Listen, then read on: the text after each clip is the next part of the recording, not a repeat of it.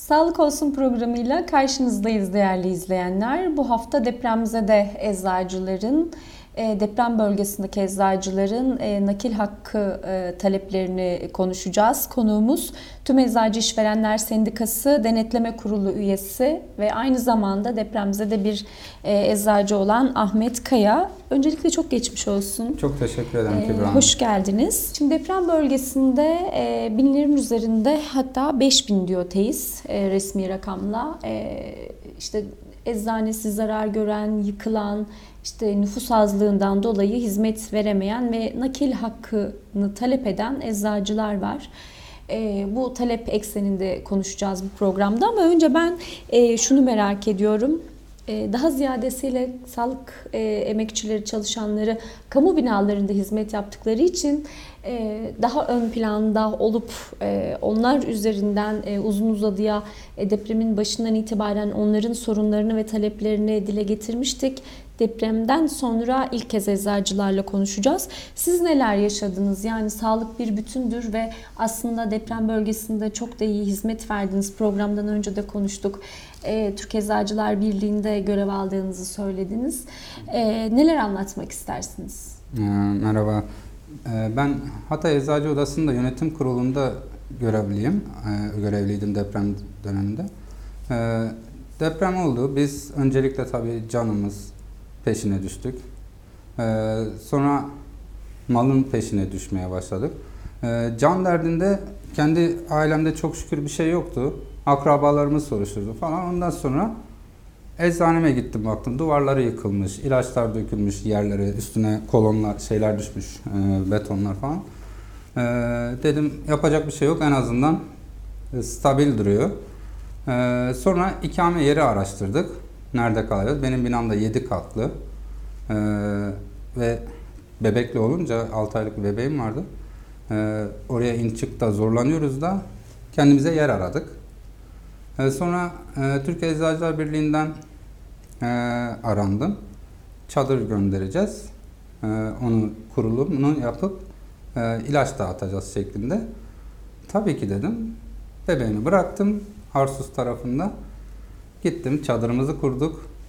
Sonra ilaçlarımız geldi. Bağış ilaçlar Türkiye'nin dört bir yandan Türkiye Eczacılar Birliği üyesi eczacılar ve vatandaşlarımızın da katkısı büyük oldu. İlaç gönderdiler.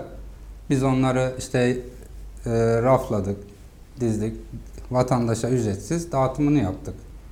E, yaklaşık 40 gün boyunca Kırıkhan ilçesinde bu görevi üstlendim. Koordinasyonundan sorumluydum.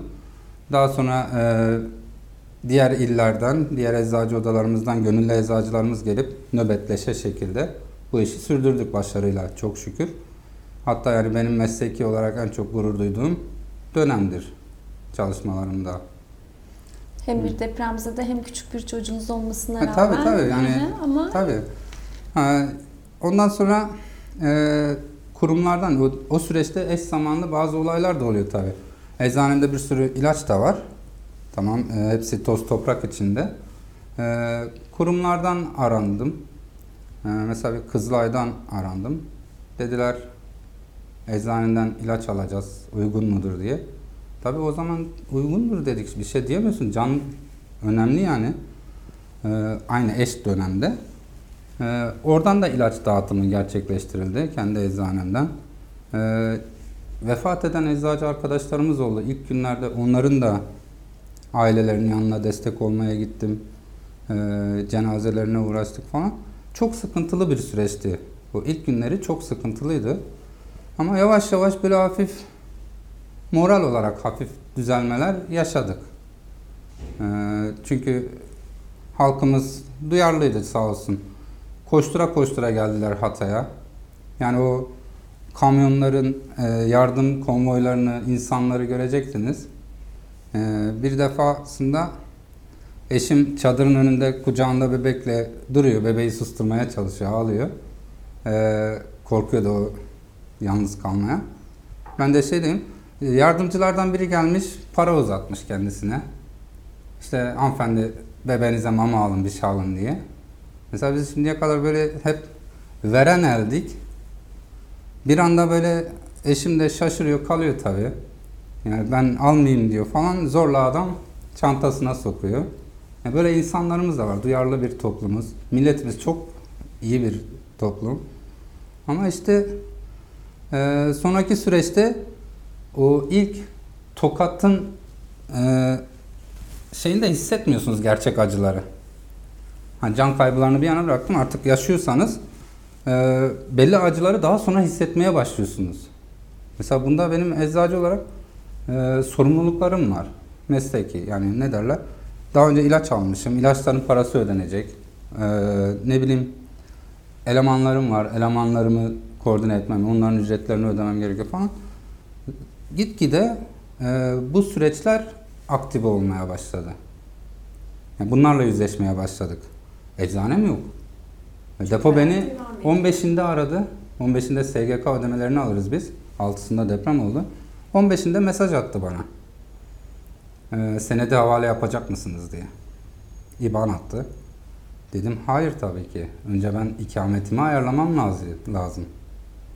Yani bunlarla da yüzleştik. Bu da aynı millet. Bu da aynı milletin insanı. İşte diğer ay tekrar her ayın 15'inde devlet yasa çıkarttı bir tane. E, koruma altına aldı bizleri. E, işte 1 Mayıs'a kadar çekleri senetleri yazılmayacaktır şeklinde bir KHK yayınladılar. O sayede çoğu insan yerleşimini falan ayarlayabildi, barınmasını çözebildi. Ama şimdi önümüzde bir süreç var. Benim eczanemi açıp para kazanıp iş yapmam gerekiyor. Ben gittim bir konteyner ayarladık. Ee, yerleştirdik. Bakıyorum nüfus yok bu sefer. Nüfusun hepsi dışarıda. Eczaneniz Kırıkan'daydı değil Kırıkan'da. mi? Bize biraz anlatır mısınız? Yani hani şu an belki izleyicilerimiz tam olarak kavrayamıyor olabilirler. İşte işte bir miktar ilacınız varsa bir konteyner edindiyseniz neden satış yapamayasınız gibi de düşünüyor Ha, olabilirler. tabii. Buyurun. Şimdi deprem e, en çok apartmanları vurdu. Yüksek katlı binalar. Zaten Kırıkhan tarım çevresi. Kavunuyla da meşhur. E, bu apartmanların çoğu ağır hasarlı. Bu sefer nüfus e, orada oturamaz hale geldi. Hepsi dışarı çıktılar. il dışına. E, Ankara'da, İstanbul'da, Mersin'deki yakınlarının yanlarına yerleştiler. Kendi annem babam bile Mersin'de, dayımlarda kaldılar mesela bir dönem. E şimdi e, biz orada eczanemiz 200 bin kişiye hizmet ediyordu daha önce. 40 eczane. E, şimdi 30 eczaneyiz. 10 tanesi açmadı. 5'i vefat etti. 30 eczaneyiz. E, hitap ettiğimiz nüfus 30 bin 40 bin aralığında. Ve bu nüfusa, bu eczane sayısıyla biz para da kazanamıyoruz. İl dışına çıkalım, taşıyalım eczanemizi diyen arkadaşlarım var. Gidemiyorlar da. Çünkü e, eczacılık kanununda 3500 kişiye bir eczane açılır diyor. E, nakil hakkı diye bir kavram var. Nakil hakkı olmayan arkadaşlar şu an nakil edemiyorlar. Mücbir sebep ilan edilmediği için Kırıkan'da. E, Hızlı bir nüfus değişimi aslında mücbir sebebi e, direkt doğuruyor. Fakat Sağlık Bakanlığı bunu ilan etmedi halen. 80 gün geçti. O hal ilan edildi. O hal var fakat Sağlık Bakanlığı kanununda, eczacı kanununda mücbir sebep ilanı Sağlık Bakanlığı tarafından yapılır diyor. Sağlık Bakanlığı halen o ilanı yapmadı. Yani şöyle şimdi TEİS aslında güncel olarak bugün bir basın açıklaması gerçekleştirdi ve aslında TEİS Genel Merkezi'ndeyiz şu anda. Ee, buradan yayınlayıp gerçekleştiriyoruz. Ee, deprem illerinde 5000'i bulan ve ülkemizdeki eczanelerin yaklaşık 6'da biri kadar olan eczanelerin ve Dolayısıyla eczacıların mağduriyeti söz konusu. Evet. Şunu biliyoruz kamuoyundan, e, Sağlık Bakanlığı e, depremzede sağlık çalışanlarına hekim, doktor, asistan hekim e, atama hakkı verdi. Bir kere mahsus olmak e, koşuluyla. Ancak e, sağlık bir bütündür diyoruz. Sağlığın bir parçasısınız. E, işte gerekli koşullarda sizden yardım istenmiş, bunu da gerçekleştirmişsiniz. Ancak o mücbir sebebi bulamıyorlar. E, yani e, sadece tabii sorunlar bu depremle de alakalı değil ama tabii depremin yıkıcılığı çok derin. E, şöyle bir başlık atılmış aslında basın açıklamasında depremzede eczacılar hayatlarına devam etmek istiyor. Edebiliyor musunuz? Yani tüm bunlar toplamında yani 80 küsür gündür e, bu talebinizi görmeyen e, Sağlık Bakanlığı ben e, hatırlıyorum depremden çok kısa bir süre sonra e, hızlıca deprem bölgesinden çıkmak istedi eczacılar. Ancak görüyoruz ki hala bu gerçekleşmemiş, gerçekleşmiyor. Çünkü önündeki e, yasaya dayalı, mevzuata dayalı bir engel. Şimdi 5000 eczane var o 11 ilde. Bunlardan 1200 tanesinin ağır hasarlı olduğunu söylendi TEP'ten. Ee, Tabi eczaneniz sağlam kalsa da vatandaş olmadığı için yani halk nüfus olmadığı için bir şey yapamıyorsunuz. Sağlam kalanların da sorunu. Sonra ben mesela Kırıkhan'dayım. Ee, benim eşim de eczacı. Onun nakil hakkı yok. Benim nakil hakkım var normalde. 2013 öncesi girişliyim.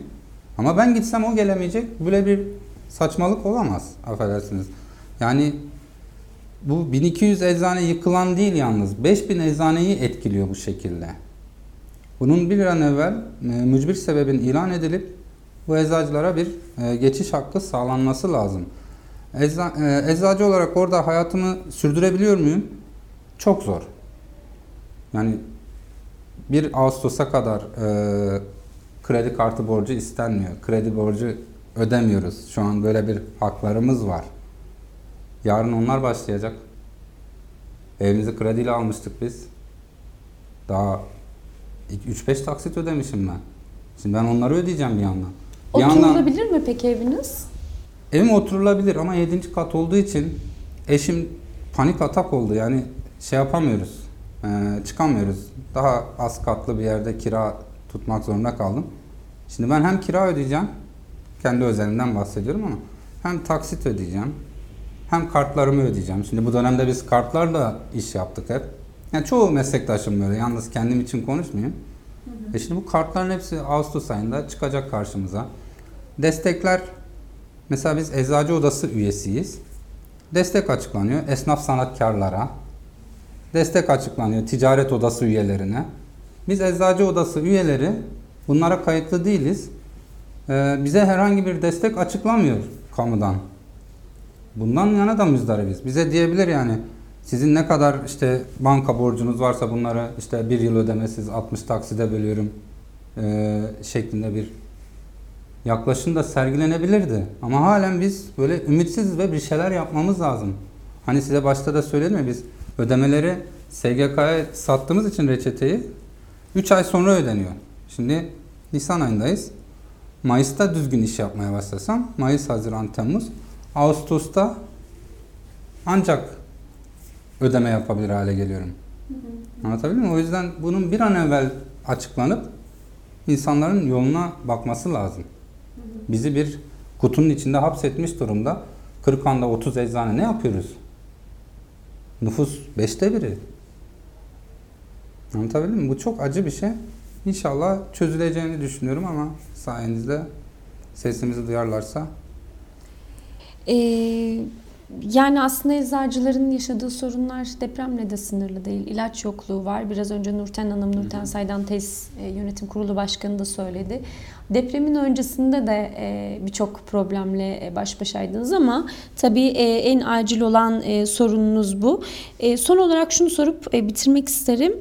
E, eczacılar e, CİMER'e başvuruyorlar e, diye bir e, ibare var e, açıklama metninde.